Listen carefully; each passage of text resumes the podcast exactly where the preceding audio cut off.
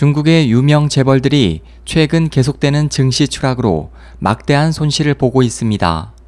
8일 차이나 데일리는 블룸버그 억만장자 지수를 인용해 중국 양대 재벌로 손꼽히는 마윈 알리바바 회장과 왕젠린 완다그룹 회장이 증시 폭락으로 하루 만에 수천억 원을 날렸다고 전했습니다.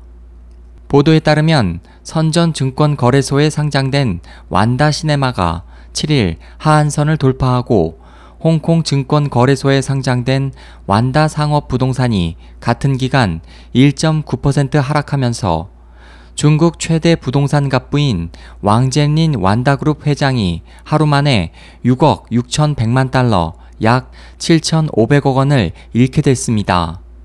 왕 회장은 지난 5월만 해도 증시 고공행진에 힘입어 386억 달러의 순 자산액을 기록하며 마 회장과 리카싱 청쿵 그룹 회장을 제치고 아시아 최고 부호로 등극한 바 있습니다.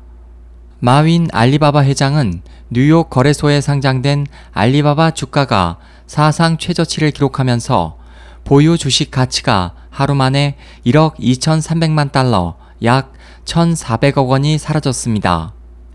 중국 최대 전자상거래 업체인 알리바바의 주가는 7일 나스닥 시장에서 전 거래일보다 0.76% 하락한 79.62달러로 장을 마쳐 6월 초보다 무려 12.3% 하락했습니다.